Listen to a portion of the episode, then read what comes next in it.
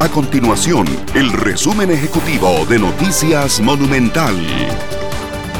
Hola, mi nombre es Fernanda Romero y estas son las informaciones más importantes del día en Noticias Monumental. El Ministerio de Salud informó que durante este año ya se registran 47 casos sospechosos de intoxicación con metanol. De esa cifra, 20 han fallecido.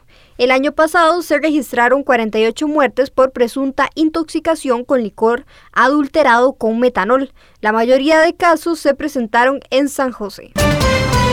La Contraloría General de la República encontró irregularidades en el pago de pluses a los empleados de la Universidad Técnica Nacional. Según el informe de auditoría, el desembolso de estos beneficios no ha sido actualizado con lo establecido en la Ley de Fortalecimiento de las Finanzas Públicas.